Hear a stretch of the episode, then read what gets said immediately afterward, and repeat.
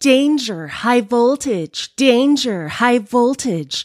If you are tuning in to listen to our podcast on the devil all the time, please be forewarned there are many copious spoilers for both the book and the movie, so turn back while you can.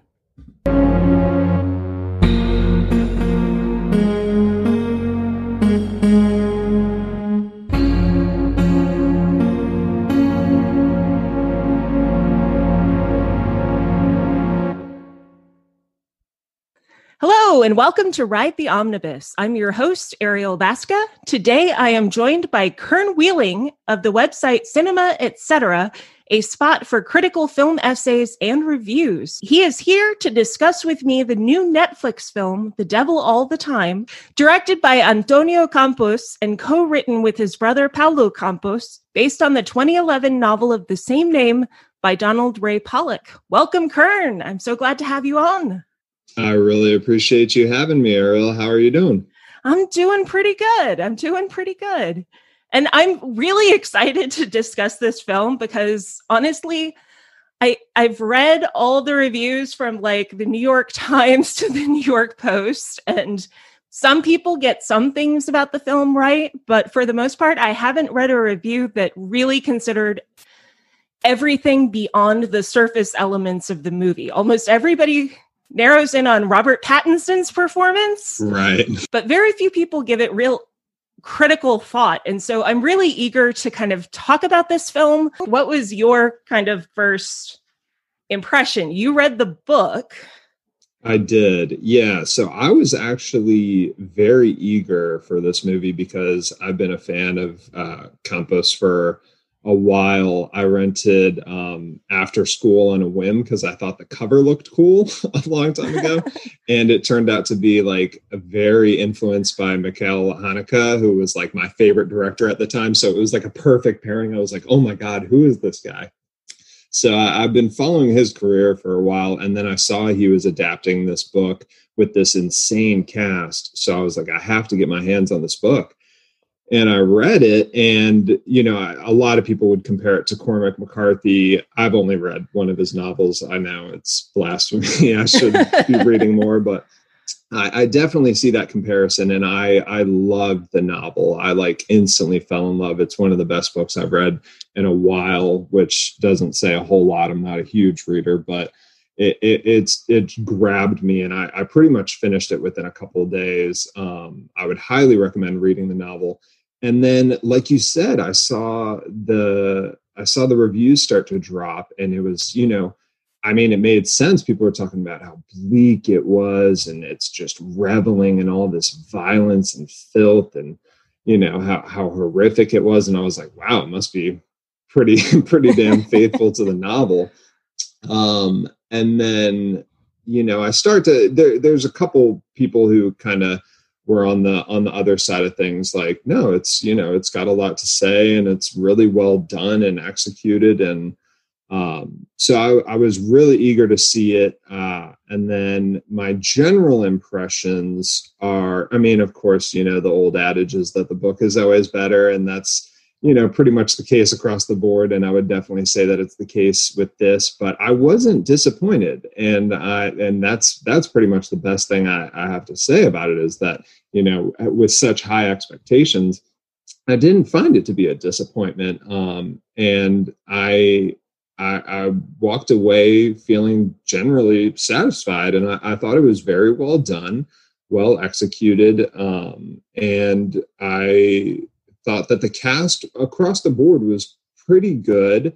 I have some thoughts about Robert Pattinson as well. we'll dive into those. exactly. Um, I so for me, Pattinson. I mean, to say he was kind of hammy would be putting it mildly. Would you agree? oh, Oh, would I agree? Would but I he, agree? but here's the thing. I know because, like you said, that news article came out, and the headline was like, um, you know, it was like he he developed his own uh, his own accent without letting the director know, and brought it on day one. and and no one had any clue and it does feel completely disconnected from the rest of the movie it does but i don't necessarily think it's a bad thing because here uh, hear, hear me out hear me out. Okay so okay. I feel like at that point in the movie the pacing for most people at least is about to start to drag because it's gotten the whole prologue out of the way you know the almost hour long first act of like where our characters you know what got tom holland's character to to this point.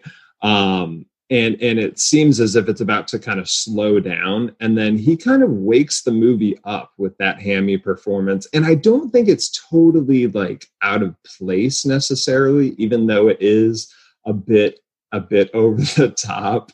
Um, so I think his character adds kind of a, a flavor that the film doesn't have otherwise and i do think it's a bit unfair to latch on to only that and have people Yeah. have been only praising his performance because i do think there are other performances in here that are praiseworthy were there other performances that stuck out for you Oh, absolutely. Like for me, actually, Bill Skarsgård, I thought was quite impressive. Um, I mean, obviously, everybody knows him for things like Pennywise and Castle Rock, but I thought that he was very intense and understated and very effective in the role as Willard.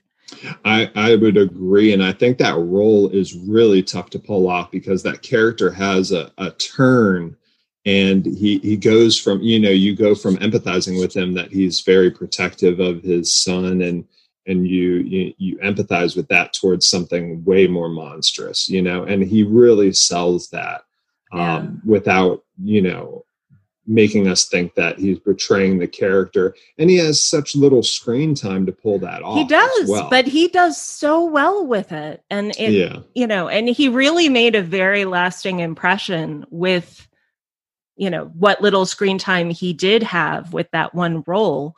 Additionally, I think um, one of the other characters that really made a big impression on me was actually Dudley Dursley, Harry Melling, right Roy Lafferty, who I thought really, really sold it as the overzealous, uh, well, zealot. right yeah no that was uh and you know the the headline on that one is that he those spiders that he poured on his face were actual spiders as Yeah, well yeah.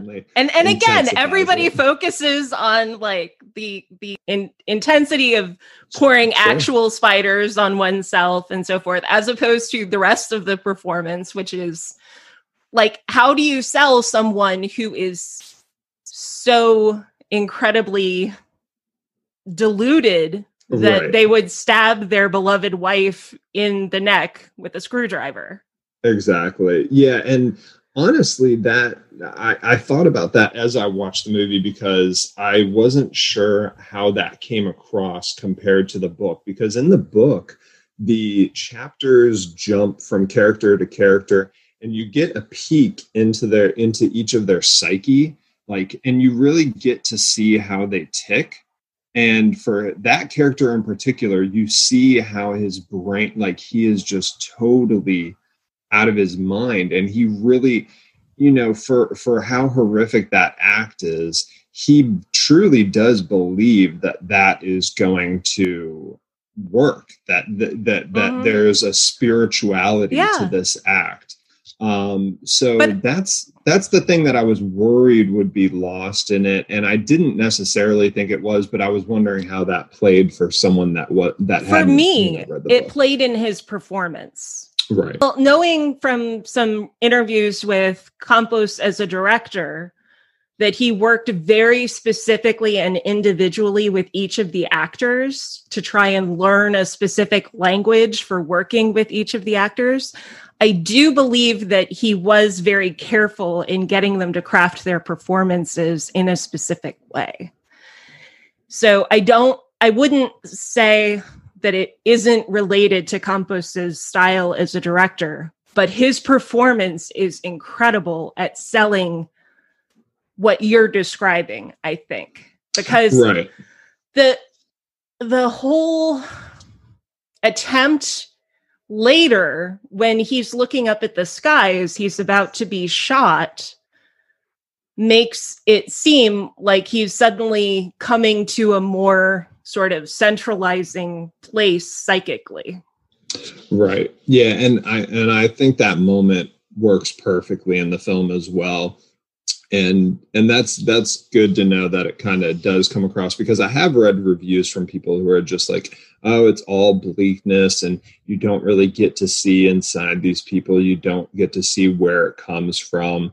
And i i didn't i didn't gather that from the film but again i i've read the book so i kind of bring that with me when i'm watching the movie. So mm. i wasn't sure how valid you found that criticism that it doesn't um yeah, I don't find that a valid criticism. I don't find that a valid criticism at all because I felt like I was inside the head of at least Willard and Roy at the beginning. I don't feel like I ever really got in the head of Arvin completely, which is kind of ironic given right. that he's the protagonist. Right. Um, I, I felt like I was in the head of Lenora. Yeah, pretty much it was those characters who I felt like I was in the head of. And beyond that, everyone was a little less drawn out for me. Yeah, I, I could see that. And and that's another thing from the novel. Like I I I think my biggest thing with the whole like understanding the psyche of this world is that in the novel you it paints a fuller picture of of all the people, all the events, uh, even Arvin, who I think Tom Tom Holland's great in the movie, um, but I do think that that character is kind of not not too developed necessarily. Yeah. It's just yeah. kind of like oh he's he's the shining light in all yeah. this darkness you know yeah. and I, in a way i think the movie works on that level without understanding the psychology behind yeah. you know robert pattinson's preacher or having to you know under, empathize with every single character exactly exactly insane they are and and honestly it works better if you don't sympathize or yeah, empathize sure. with yeah. preacher Teagardin because uh boy i wanted to shoot that guy. Uh, right and so another... when tom holland does it's like oh yeah. Oh yeah. Right. And that's another thing that i that's another criticism that i didn't really understand people saying that it's so relentlessly bleak. And again, this may be br- me bringing the experience of reading the novel with me, but the novel is just, it's brutal and unforgiving to the point where Arvin is like, Arvin and, you know, his, uh, his sister are the only two characters that have an ounce of like innocence in this story. Like everyone is just, it's so horrific. It's nonstop and I actually found that the movie had some moments of levity and it like, did. It did. grace to it. And i really i actually really latched on to haley bennett's performance yeah. as his mother. I just want to do a quick shout out because haley bennett is a terrific actress. And if you haven't seen Car- carl mirabella davis's swallow you should check it out now. Yeah swallow is swallow is very good. Her performance in it is spectacular. So yeah and and she plays in a totally different mode here completely um, but yeah she brings so much grace to that performance and she actually has moments early on um, that i think are very quiet and like subdued and so there's a totally different energy in the film i feel like than in the book which is, is relentlessly bleak uh-huh. and like very violent um and so i i was kind of surprised by that uh, you know especially coming from critics like audiences i can understand watching this and being totally turned yeah. by the violence yeah but critics like compared to something like the house that jack built or something like yeah. that i just don't no this is no this is not lars von trier okay right like, let's exactly. not yeah but by that same token i wouldn't say that it's like sanitized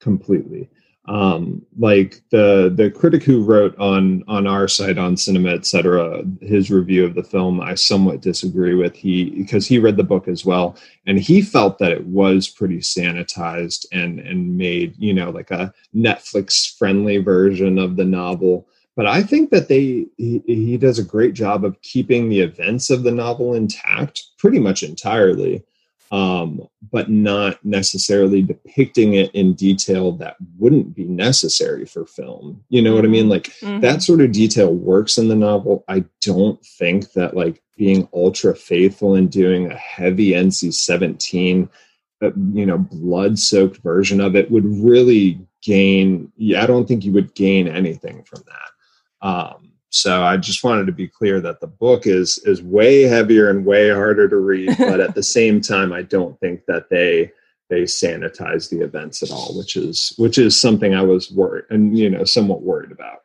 Yeah. Now, while I haven't actually read the book myself by Donald Ray Pollock, um, I I did listen to the Fresh Air interview from when The Devil All the Time actually came out and was first published. And there's a quote from the book that I'd like to read. Um, that's a very recognizable scene if you've seen the movie.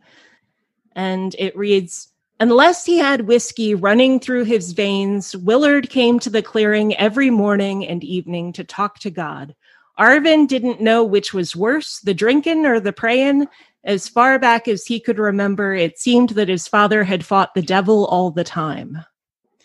Now, the thing that I really love about this film is that Donald Ray Pollock himself is the narrator of the film and that he gets to be the third person omniscient voice.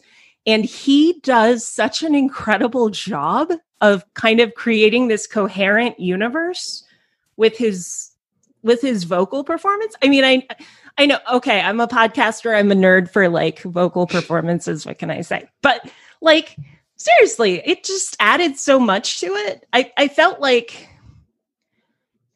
in spite of the fact that all of these individual stories were so unique and so different, the fact that they were all connected by this narrator within the film was kind of an interesting unifying force. When I compare this to something like Cormac McCarthy's No Country for Old Men, like that was a film where I read the book and I was a huge fan of the book. And when I first saw the film, I was like, oh my God, this is not my book. Right. How, how dare they? How dare the Coen brothers? How dare they? You know, I mean, obviously, history has proven me wrong. I have proven me wrong. But I was going to say, did you eventually come around? Oh, of, of, course I've come around on that. But it's not the book. Right. the book is brutal in a way that the film never was meant to be. Um, but I feel like in this, the fact that there is a narrator provided makes it a very kind of interesting and cohesive world with all of the different characters. I would definitely agree. And I think it's a great move having Pollock do the narration as well. It kind of unifies it and and puts it into perspective um, because that that is the I, I think one of the biggest challenges is that you have so many voices so many different characters so many different things going on that it's tough to create a sort of uh, you know cohesive narrative to it essentially. That's that that was one of the biggest challenges i think he had in adapting the book is is creating a cohesive narrative. And i've seen a lot of people um, that's a big sticking point with people is that it doesn't have a typical three act structure. There's no necessarily like main character to follow through all of these events. Mm-hmm. um, there's no real narrative through line guiding you guiding you through. Um, but you know, eh, eh, he he keeps the structure of the novel intact and even adds in the narration, which does help paint the picture without being overbearing. You know, it's not right, it's not right. constant narration. So I did think that was um, that was very effective. I was worried. I'll be honest. I was worried at first when I first started hearing narration. I was like, "Oh no, is this going to be constant throughout?" And his his way of getting us inside of each character's heads, and but but it's very it's very well utilized sparsely, um, and, and definitely helps you know unify the entire thing um, as as a work by Donald Gray or yeah Donald Gray Pollock. Yeah. And and I found that also um, being able to hear his voice separately on Fresh Air with Terry Gross, hearing him talk about this book and the themes of faith and violence and so forth, it really felt like the the film in essence in retrospect then started to feel more like a conversation with the book even though I haven't read the book, it still felt that way to me. I sure maybe that's sure. hypocritical of me to even comment on, but I don't know.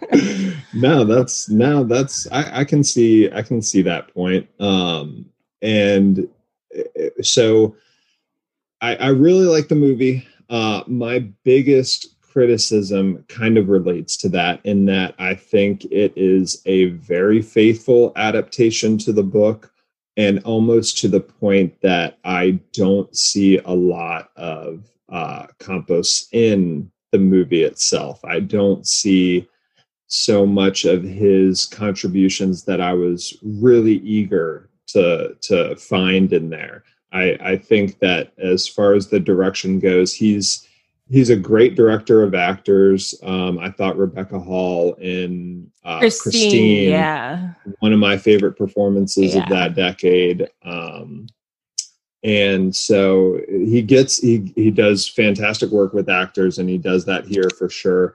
But his earlier films, Simon Killer and After School, I think have a very distinct visual style. They're very off putting, they're unconventionally mm-hmm. shot and edited and constructed. And there's just a lot of innovation to the filmmaking. And I sadly didn't see much of that at all here. Um, most of the strengths of the devil all the time come from the the fantastic source material and that that's the biggest letdown for me and the thing mm. that's really holding it back from greatness is that i think the the best parts about it the are, are the things that it brings with it and it doesn't necessarily add much to distinguish it as uh, its own work really mm-hmm. um, but that's again me having having read the book beforehand so. now the one thing that campos said that he did add to the script was the character of leroy bodecker making him so primary in the story um, yeah yeah I, I did see more of him than than i had anticipated um, and i don't know that that was the best move. I mean, I like Sebastian Stan as an actor, uh, but I don't know that I necessarily needed more of his history. Like he, and I mean, I can understand why he included more scenes with him in the film. But I think in the book, it does a better job of painting who his character is and almost making him more menacing by, by keeping him on the periphery exactly to the yeah. point where the end um I, I mean I don't know if we're doing full spoilers, but it sounds yeah, like we're going full spoiler. Right for the end I, it, of the novel, like the whole for the novel for me read as Arvin, the only character of hope in an entire vast world of darkness, and he's pretty much walking to his doom for this showdown at the end. And I was just like, I, I truly don't know what's going to happen because the book is so relentlessly bleak. It could just end with like Arvin dying and bleeding out, and I'm just like, oh my god. But in the movie, I think it it, it kind of there is more hope to it throughout to the mm-hmm. point where I felt like it was almost obvious that it was like, oh, the hero is going to win at the end. And especially when you have that bad guy painted as kind of kind of such an idiot as well. Like he's yeah. kind of a loser, you know. It, Although, it removes a lot of that that menace for me. Yeah. Although I will say that one of my favorite scenes in the movie is actually him and his sister Sandy arguing. It, it seems like such an innocuous little scene, but mm-hmm. it's you know after watching her be a part of these killings watching him be on the take with the mafia to just have this you know scene between a brother and a sister who are both severely severely screwed up people. Yeah. it's it's just very unusual and refreshing and i really appreciated that scene. Even though it's not one of the ones that would stick out to anyone else i right i enjoyed it right and I, I that that's the same for me too and i i actually i you know i I don't remember offhand, but I, I'm pretty sure there's there's a decent amount of interaction between him and his sister in the novel. I, the thing I don't the big scene that I didn't remember was the scene with the mafia, and I, I didn't necessarily love that scene in the film or think that it really uh, added added it, much. It felt like he was trying to go too Scorsese with it, right? Yeah, with, it was with the moving through the wall and yeah, yeah. It was a strange tonal tonal shift there. Yeah, um, but yeah, because in the novel they do. I mean, they obviously give paint his background, but not necessarily to be like, no, here's a part with him, you know, being shook down. Um, but yeah, I do think I found because most people point to Robert Pattinson as like, oh, he's the best part of the movie. He's the only thing I remember, and you know, the scenes with him are the best. I latched on to the scenes with I really liked Haley Bennett and I thought oh, she was yeah. so great and and she, she, she really stands out to me. Um, her scenes early in the movie uh, stuck with me, you know, longer than longer than most most scenes um, after I watched it. So I yeah, I mean for me, I would say all the Willard Charlotte scenes were the ones that stuck in my head after sure. watching for pretty much the entire time since I've and you almost it. want more of them. But yeah. I actually think that he added a, a lot more um, of them than I anticipated. At least, you know, I thought it was going to kind of give a brief history of Arvin's childhood, but it, it spends a good amount of time, uh, you know, with with Bill Skarsgård and and and all that before we even see Tom Holland, which I think people are probably surprised by as well. They're normally used to a you know 15 minute first act, not one that takes up you know 45 minutes or something like that to get their their main character fully grown on screen. So yeah, I, I what did you think of Tom Holland? Because I know a lot of people are kind of in this mode of like only used to him as Spider-Man, so they're kind of surprised by him being able to do more than that. I don't know why they're shocked. It's not like he hasn't been around doing other work for right. ages. So um, just look up his work in any of the many other projects he's been a part of. But yeah, and and I I, think he's great in it. And he is. I mean, he's he the thing is he looks like a teenager but he's really not he's in his 20s and he's yeah. a professional actor like he's yeah. a good actor he knows what he's doing he's not just this kid so i think people being wowed by him almost undersells his talent it i does. do think he's very good in the movie and it is a dynamic shift if you've only seen him in spider-man before you know he's definitely playing yeah. a, a different character and um, i think he sells those moments of violence really well and um, so I, I I thought he was impressive in it, but I I think that the people go you know go I overjoyed by his performance are almost under patronizing even yeah, yeah. Right. like I.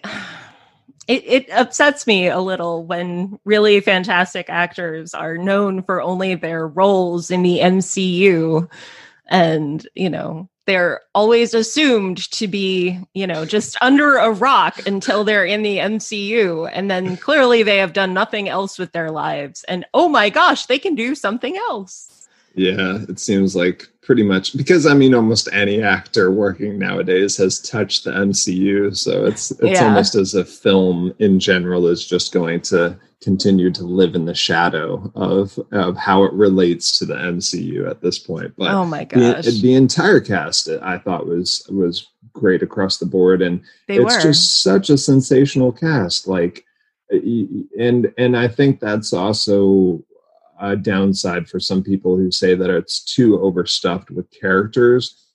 Is that they're maybe used to the fact that oh, if you've got you know Mia Wasikowska in a movie, you're going to get a You're gonna get Mia a Wasikowska. lot of Mia Wasikowska, but exactly. then she gets it in the neck. And oh, Right. hey, this isn't a Mia Wasikowska film, I guess. Right. Or Riley Keough. They're used Yeah. to her leading projects or being a, a major supporting character, not Right. someone who pops up every once in a while. So Right. I, th- I think it does great work with its ensemble cast without necessarily being like, oh, here's the showstopper, except for, of course, Robert Pattinson, who. you know, go- But I have to say, I love the way Tom Holland plays that final showdown scene with our Pat. I think that sequence works Yeah. so very well between those two actors. Yeah, yeah, that that scene I thought was extremely tense, um, and I think it, it really nails those moments of tension, um, which in the book are just like you you have no clue what's going to happen. It's also just as tense, and so watching it, even knowing what was going to happen, and the fact that I still found it, you know, extremely packed with tension, s- says a ton, you know. Um, and and I think he he does a great job of not robbing you of those moments of surprise, Mhm. uh, except for Mia Wasikowska's death, who I thought in the book I you literally have no clue what's going to happen. They're they're driving her out. You're like, what is going on? And then it comes out of nowhere, and it's just a shock to your system. I had to put the book down. I was just like, I don't even know what just happened but in the in the movie it plays with the structure a bit so you know at least from my memory of seeing it i that that she dies by the time she dies you know exactly what's about to happen which is But it still made me gasp the yes, beat when yeah, it happened because it Right. was so shocking the way that it happens.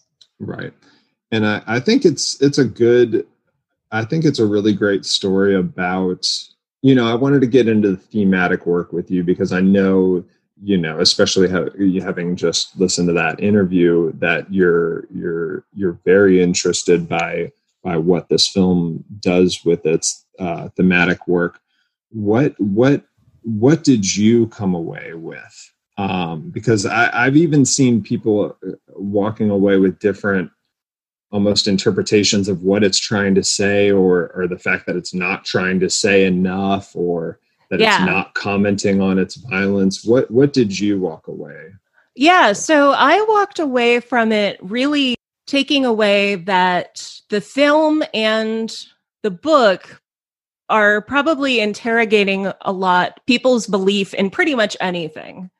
Like the concept of believing in your parents as good people, the concept of believing in your institutions as good things to follow, even your own sense of belief. Like you get the serial killer, uh, Carl, who you know says the closest he feels to god is when he's killing people you know you see characters like roy laferty again killing his wife to resurrect her as a part of his belief system and you see you know obviously lots of corrupt characters taking advantage of other people's belief but the question is do I really think that the connection between faith and violence that Donald Ray Pollock was talking about is something that he wants us to believe is inherent in the soul of America?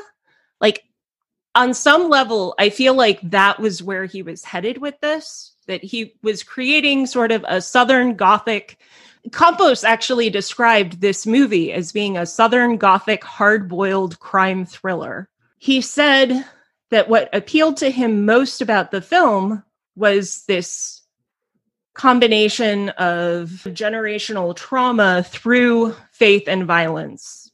And I think with it being written in 2011, right at the time when a lot of the scandals about the Catholic Church and other churches coming to the forefront, there was a huge breaking of faith among the American people with their religious institutions. I think the film and the book, consuming it today, probably has a completely different meaning and a completely different echo. Because the script was written in 2015 and thinking about faith and violence and how faith is used in institutions as a means of oppression is a whole other topic that I think might be a part of this conversation. But I don't know. What do you think? no, I, I I agree, and I think that's a really interesting interpretation. I tend to I tend to you know look at things in more broad strokes, but um, but you know to my fault, in my opinion. Uh, but yeah, I, I think that's a really interesting interpretation, and I'm wondering if the film.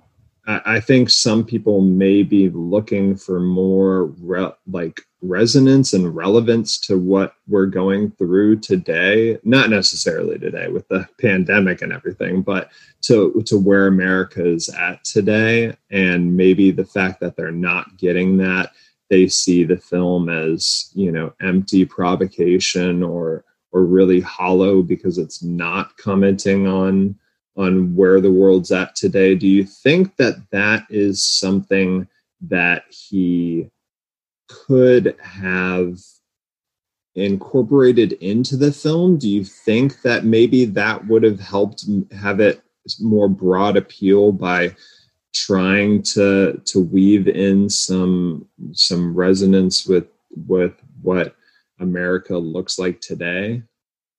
I don't know. I honestly don't know the answer to that question, Kern. I didn't expect you to come on my podcast and ask me so many tough questions. I'm interested in your perspective. no, I know, I know.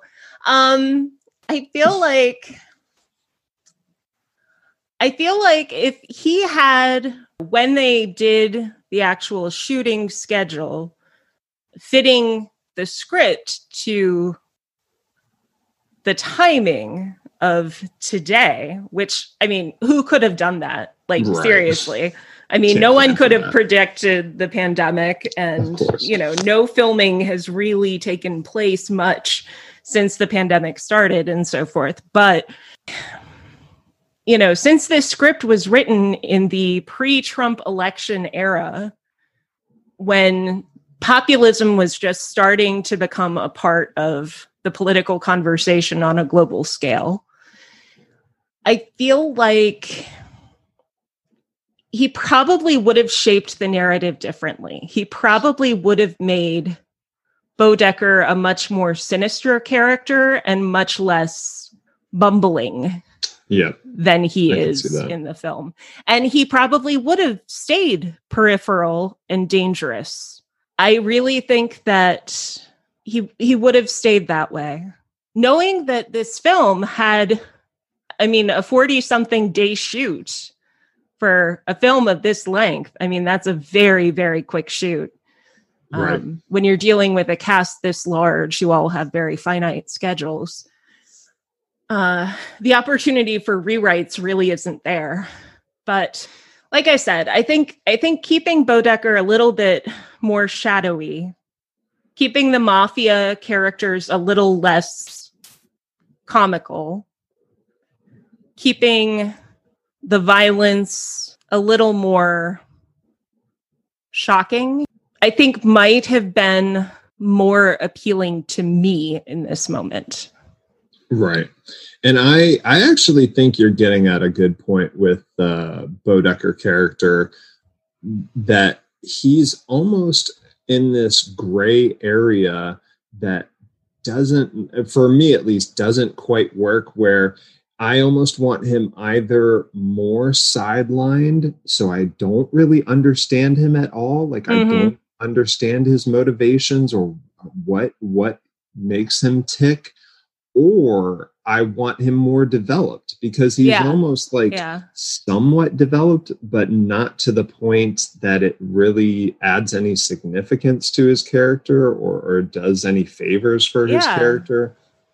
So it, it's almost in this like gray area where I'm I'm like either do more with him or do less with him. like, yeah. You don't necessarily need those scenes uh, to kind of develop his character if you're going to kind of turn him into this bumbling fool.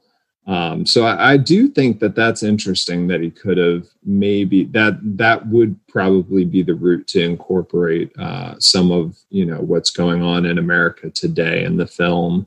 Um, but yeah, I was just wondering, you know, because I wasn't sure with everyone saying that they think it's hollow and doesn't have any any kind of message. I, I don't necessarily gather that, although I, I don't necessarily go into movies like this looking for a message or to like be, you know, I, I don't want any didacticism in, in a movie like this. But I, I was wondering if, you know, maybe maybe there's something more he could have done to incorporate thematic work and make it more prominent for for for a broader audience or or something like that. What about uh, my comment about making the violence a little punchier and more shocking? Like, is that something that you wish had happened in this or not? I I would I wouldn't necessarily mind it, although I don't necessarily need it. It's more I think it's because I come from the book, uh, uh, the perspective of having read the book, where I'm like, if you say, "Oh yeah, I'd like it a little bit more violent," I'm thinking back to like the violence in the book, and I'm like, I don't think I need to see all that. I think maybe I just mean what they did include, making yeah. those specific shots hit home a little harder. That's all. A little bit more. Not yeah. Mia Wasikowska getting it in the neck. I think that's right. that's that's where it should be. Yeah, I think the book lingers a lot more where the movie kind of just shows you brief flashes. Um, which which I think is effective, but I, I could definitely see that it, you know, having having a bit more um, it would be a little bit more impactful if it if it showed a little bit more violence. But I do think, uh, you know, I think that would turn even more people yeah, off. So I don't know would. if that would help the broader. Although I heard, I heard a review. I, I I read the review in the New York Post from a reviewer who said that uh, this this movie had more meaning than a Quentin Tarantino film, but less violence but it had no point of view. And what does that even mean? Like, what does that even mean?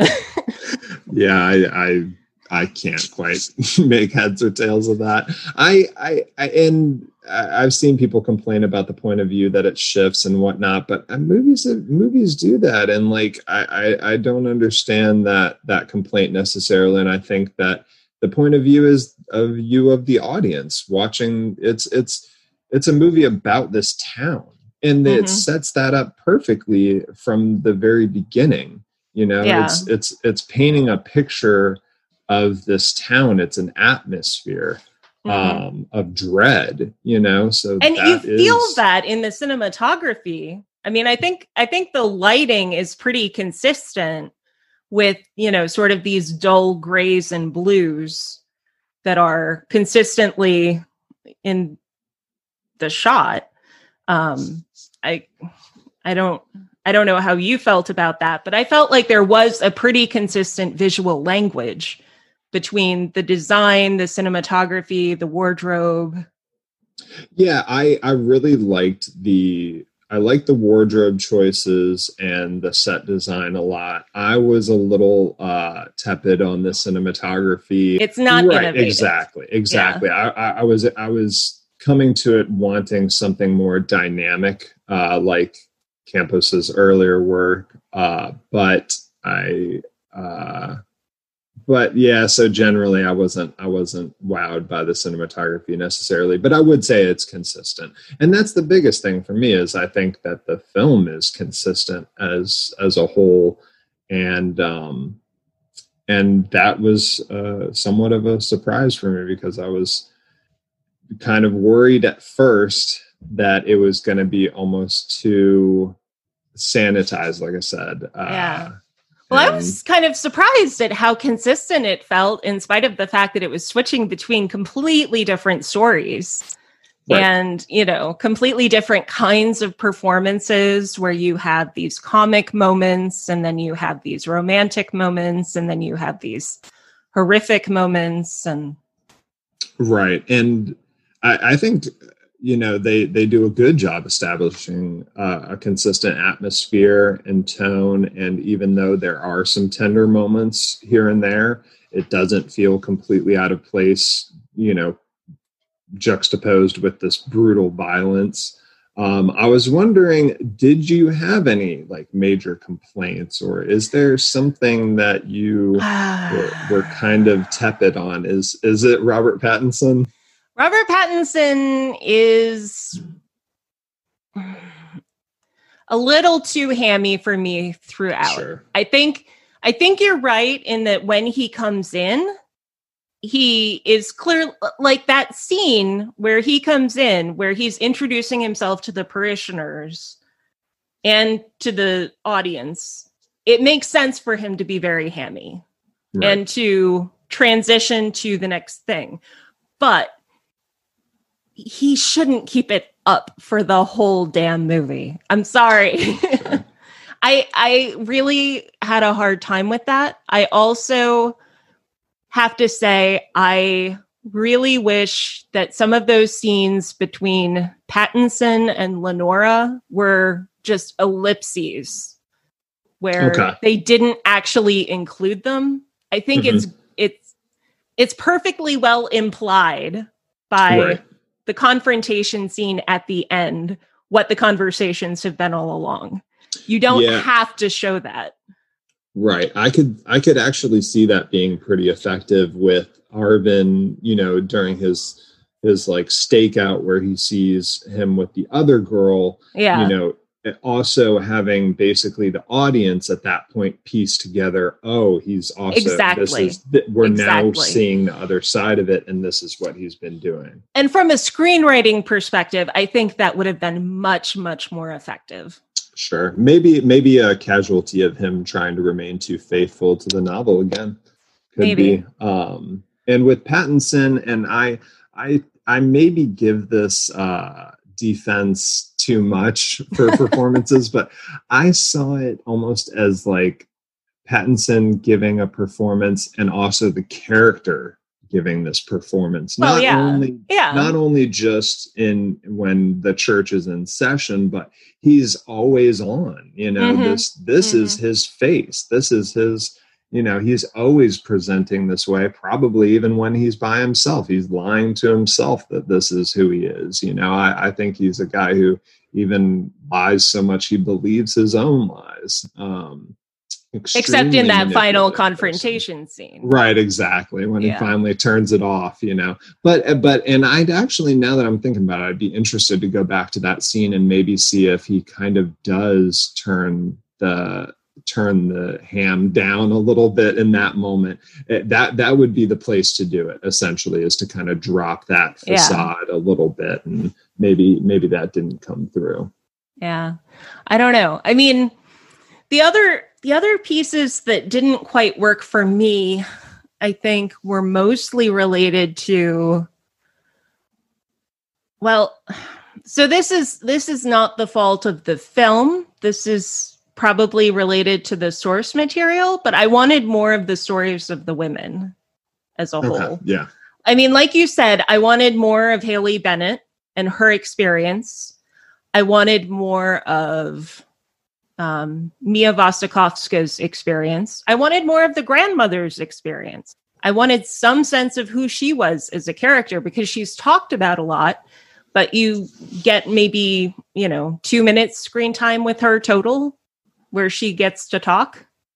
But um, those are things, though, that, you know, our larger conversation about film in general, about sure. books in general. But um, yeah, and I, I, I honestly think the movie does almost a, a, a not a better i mean it doesn't do a great job of it but it does an almost better job of giving the female characters or at least to my mind um, haley bennett uh, uh, moments to herself and like moments to shine that the novel doesn't. The novel is always seen through the eyes of this omniscient observer who's uh, always in the heads of the men who are just always horrific people. You know, it's yeah, just always yeah. horrifying people who always have terrible motives and they're, you know, they're, or, or if they don't initially, they eventually do.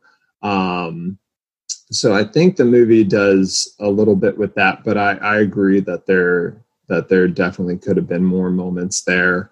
Um, and I I do think that that maybe the direction and the the fact of incorporating such good actors in those parts almost the the pining for more of them especially since so many characters die like you said mm-hmm. you you really like bill skarsgård and wanted to see more of him i think that's almost intentional having having such a oh, yeah. stacked cast for this uh, for character, you know, for very small parts, characters that get very little screen time. It's like, oh, I wish I could have seen more of them, but you know, of course they died, and that's this world is that like these characters just die on a whim. You know, it's mm-hmm. practically Game of Thrones out here. Yeah, yeah, know? yeah. So.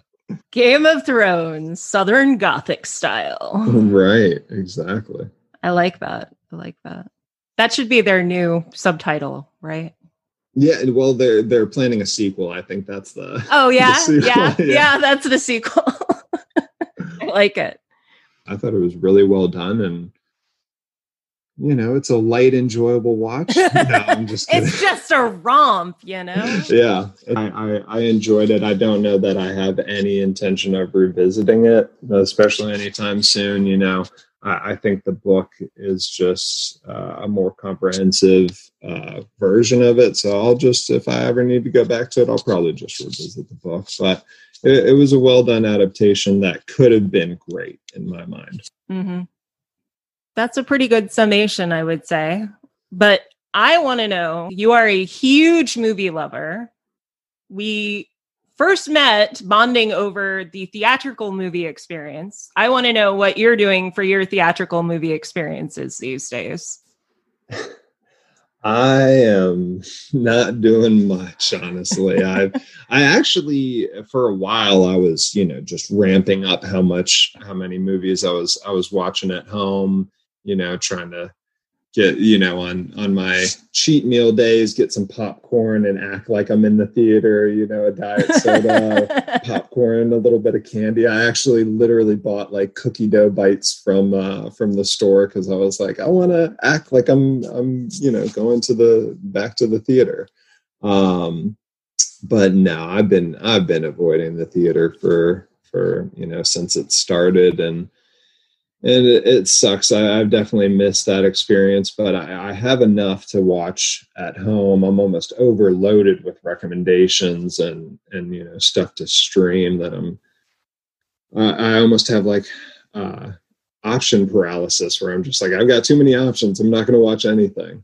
Um, yeah. But yeah, no, I definitely miss those days in the film club days of, of being able to chat with people about what you've just seen. That's that's almost the bigger thing that I miss is like there's nothing, you know, there's very few movies playing in theaters at all. But when there was nothing playing, it was like, what, what is everyone talking about? Everyone's just talking about the same older movies that already get enough talk. You know, there's nothing new to spark real in, interesting, intriguing conversation. Um, so I don't know. What what about you? I mean, for me, I went to the drive-in not too long ago to see Tenet, uh, which I can't really recommend as a film, but going to the drive-in was super fun. Um, I also went to the drive-in a few weeks before that to see really bad 70s films uh, about Dracula and Frankenstein that I thought were Hammer films, but they were not. They were just really bad. there you go. Was it at least a, a good time? I've never. Oh, it was a great time. It was a great time. I love the drive-in experience. It is so much fun. Um, if you haven't tried it, it is well worth your time because I, have been I've been considering it, and there's um there's actually a movie playing tonight that I was considering go, going to see um, called Alone, this new like horror thriller. But the the only other th- this drive-in theater they never played Tenet, which I I thought was kind of I found it maddening because I'm really I really want to see it. But no, I wasn't I wasn't too upset. But um they they don't play so many newer movies. They play older movies. Like right now they're doing the Harry Potter movies and I just I have no yeah. interest yeah. in watching a double feature of the fifth and sixth entry, like the most forgettable ones, you know. So but that's that's good to know. Yeah, I, I, may I may have to get out to to a drive-in. That's, you do what you do. That's good to know. Do you have a lot of uh, options? Not a ton of options, but they are doing um, some new releases every weekend. Uh, during the week, they're doing retrospective options like Clue, Ferris Bueller's Day Off, things like that. Okay.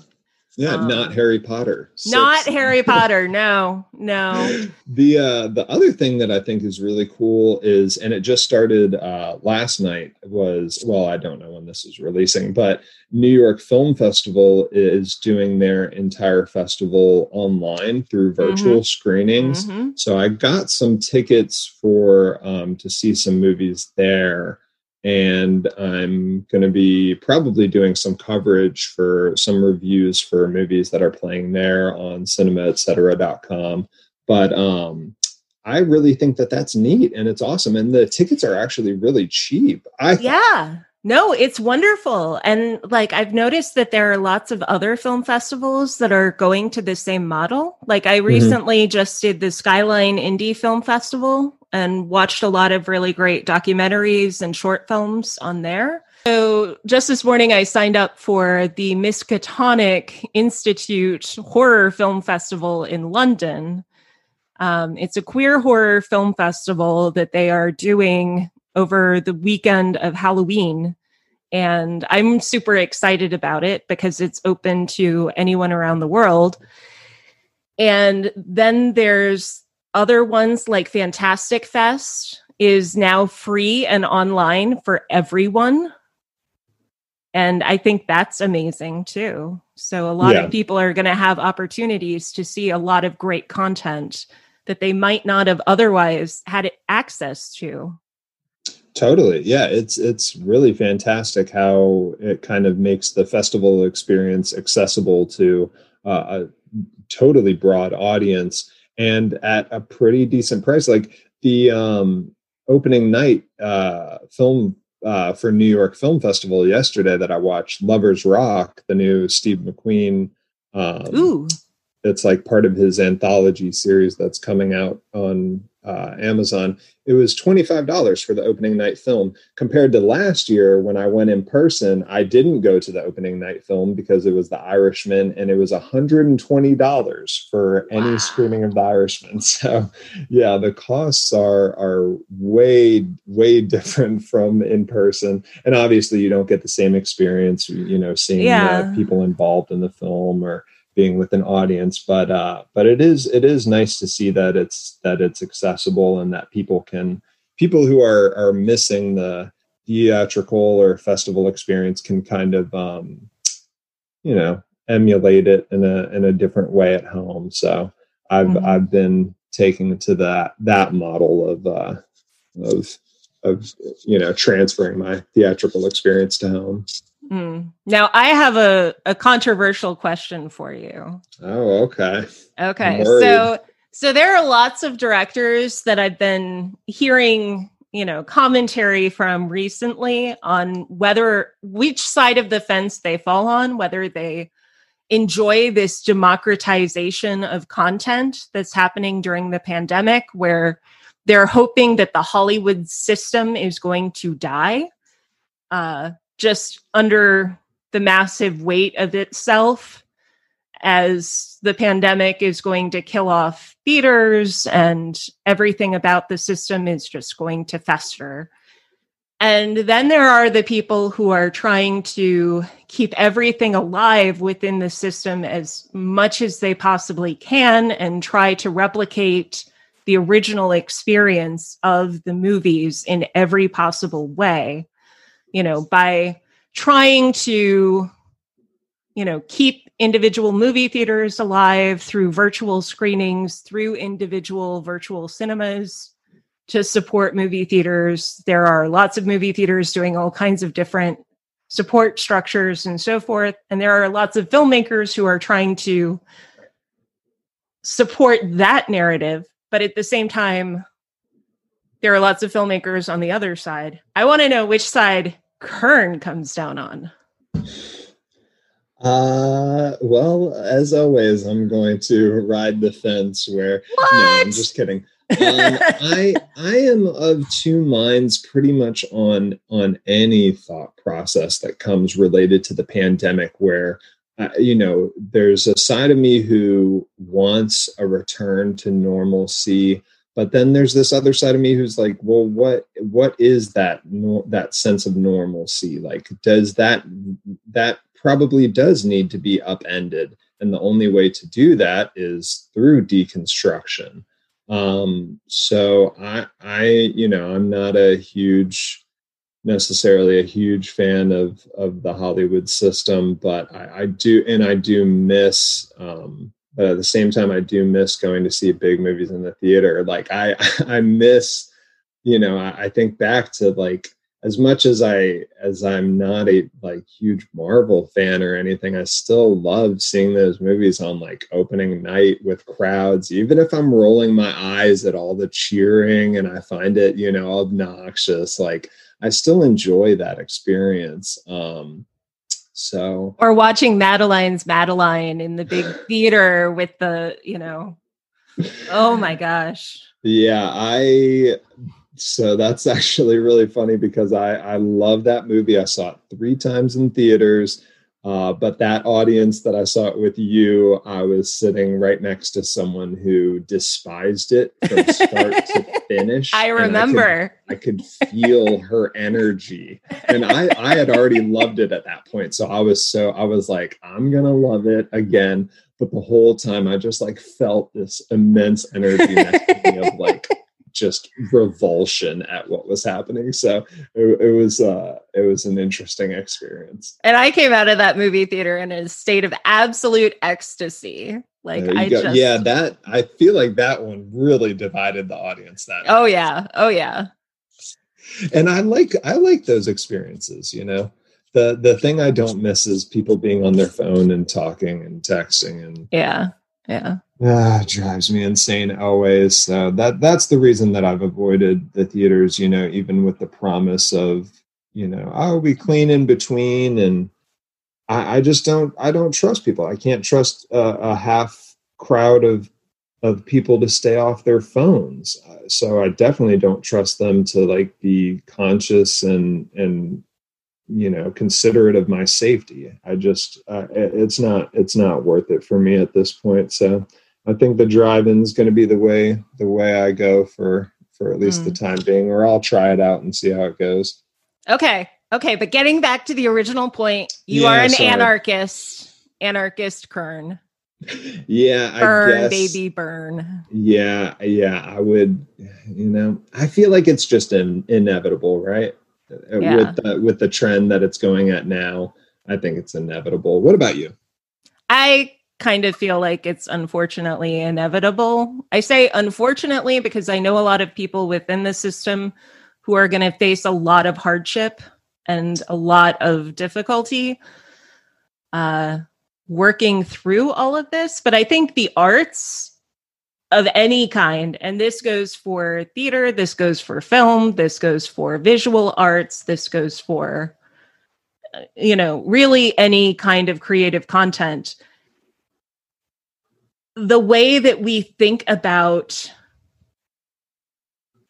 content, artistic creators, and audience going forward is going to have to change. I mean, I, I don't think it's sustainable to keep pumping out more and more channels of things that people have to subscribe to. I don't think that's a sustainable model. I don't think it's a sustainable model to have the Hollywood system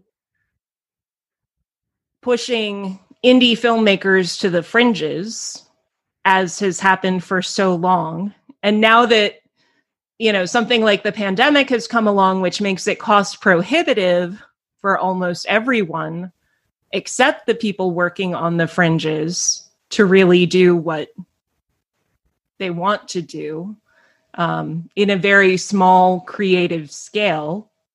I think it's going to cre- create a space where everybody has to think completely differently about right. everything going forward. It definitely levels the playing field, which I've always, you know, which I think I think is somewhat of a good thing. Um, but like you said, there is, you know, collateral damage essentially, and, and it's never a good thing to, to, you know, to, you know, it's it's tough to say, but there's there's people in the industry. You know what I mean? The industry mm-hmm. is made up of people, and you, and you never want to, you know, root for people to get get hurt along the way, but at some point an industry does need to somewhat collapse in order to level that playing field when it's something artistic i think I, I i'm not i've never been into the melding of arts and arts and business. I think that business tends to corrupt uh. arts and uh so i don't know. That's a really cliche thing to say though. I, regardless for me i think it's going to be fascinating to see where things go. Um and that's that's really where I, I just want to learn. I want to understand where things are going to go. I'm interested to see what comes next i i i'm really intrigued by it. I would like to see i i would i would feel comfortable going to a theater if i could rent it out for myself and unfortunately there's nothing within you know a six hour radius where i can do that really? currently. It's it's so far it's so far. Because you can do that in northern virginia so. Yeah really? Yeah really you can you can rent the drive-in you can rent the theaters oh man yeah i i would do that i would do that as like a special treat to myself you know show yeah show some movie that i've been wanting to see or some old classic and i i would like to i would think that theaters could or even should start doing that as like their current business model since mm-hmm. obviously mm-hmm. Tenet didn't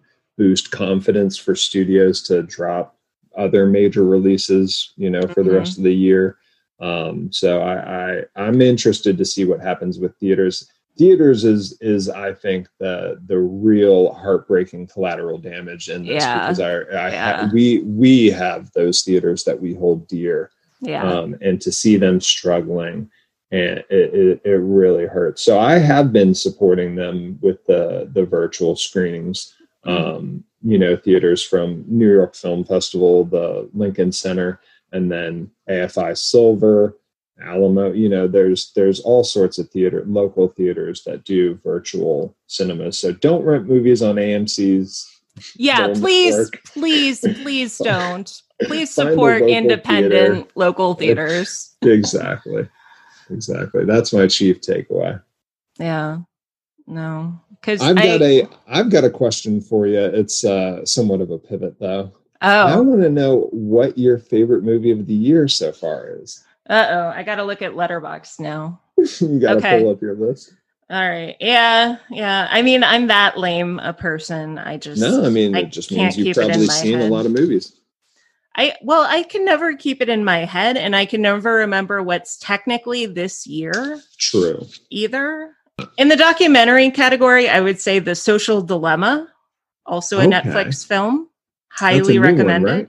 Yep, brand new. Dropped a couple weeks ago, I think. Um Ooh, ooh, no, there's another documentary that I liked better. In My Blood It Runs, which is uh, about a young indigenous boy from Australia and, and just his experiences at school. It, it deals with a lot of the post colonial fallout uh, okay. in Australia, and that is pretty fantastic in my That's opinion. interesting. That title, I actually remember that title somewhere. It may have actually played the Melbourne Film Festival last year that I was at, and I just can't remember where I recognize that title, but that that's probably it. So it's pretty. That's interesting. I'll have to check that one out. Is that available on streaming? It is available on streaming uh, through independent cinemas. So Okay. you just have to find the right independent cinema and Cool. they should have it. There's a pseudo documentary. I call it a pseudo documentary because you don't know how much of it is real and how much of it is fiction. I think I know which one you're going to say. The Painter and the Thief. Oh no, you went with a different one. Interesting. Oh, okay. What were you going to say? Uh, Bloody Nose, Empty Pockets. Oh, yeah, yeah, yeah. Yeah. Right. Yeah. I mean, I yeah, you go in thinking that one is a documentary Exactly. and it's not, but you know, it's it's not the What same. a, what a year for documentaries. It's ironic. My favorite film of the year so far is uh, Boys State. Have you seen that one? I still haven't. I saw that you loved that film and I, I really did. I really took it. to it. It's a it's a brutal watch. It's a hard watch. It's about young Republicans. It's Mm. whew, but it, it's really really good and offers a, a glimmer of hope. It's almost like the devil all the time in a way, in a documentary form and Very modern. cool. Very cool. And then there's um, a film from Iceland called A White White Day. Oh, I've been meaning to catch up I with that one. loved that film. I thought it was fantastic. I watched it through the Alamo uh, streaming. It was great. I highly recommend that. Oh, and another great documentary, The Hottest August. That was There you go. incredible. That was incredible.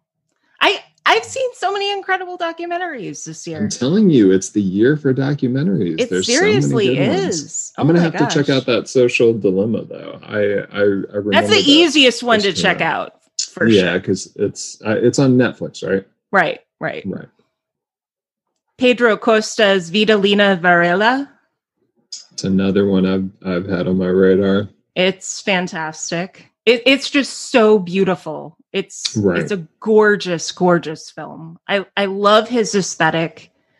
I I can't say enough great things about how he crafts his images. The, the probably my favorite thing that I saw in the theaters before they closed was Beanpole.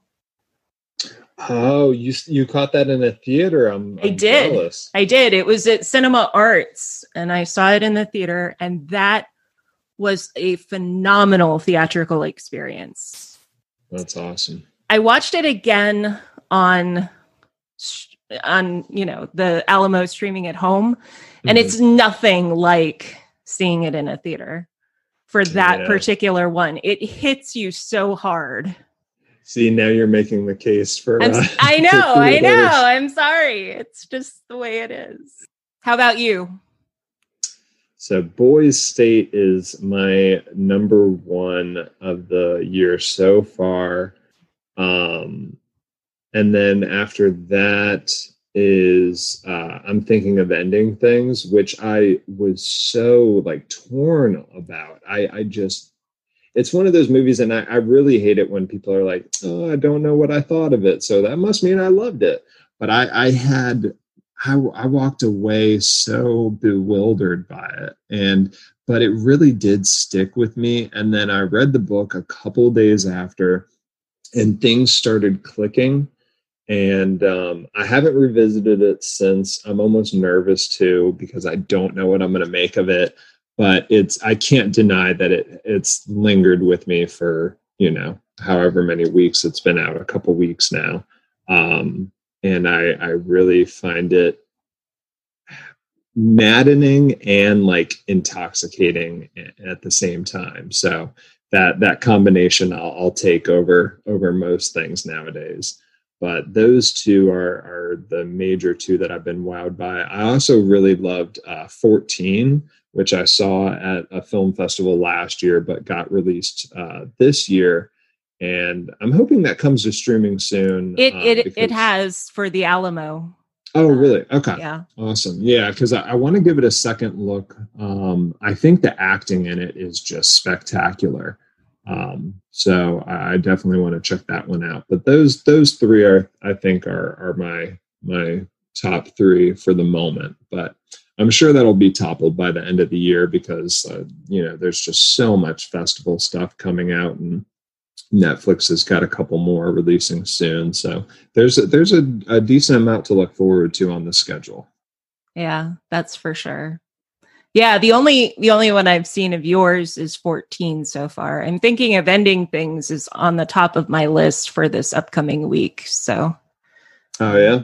Yeah. Yeah, I'm actually kind of upset. I waited. See, I did the reverse de- uh, devil all the time for that. Is I I waited to read the book because a friend of mine actually recommended. He was like, I read the book. I would wait. You know, I I, I think it, it'd be fascinating to go in blind and, and see you know what Kaufman does with it. So I took his advice, and I'm almost regretting it because I think it benefits so much from walking in with a general like outline of the structure of the story because Kaufman he basically just takes the story and populates it with his own mind, you know, um, and really makes it his own thing. But I think it really does benefit of having, you know, from having an understanding of what the actual story of the novel is.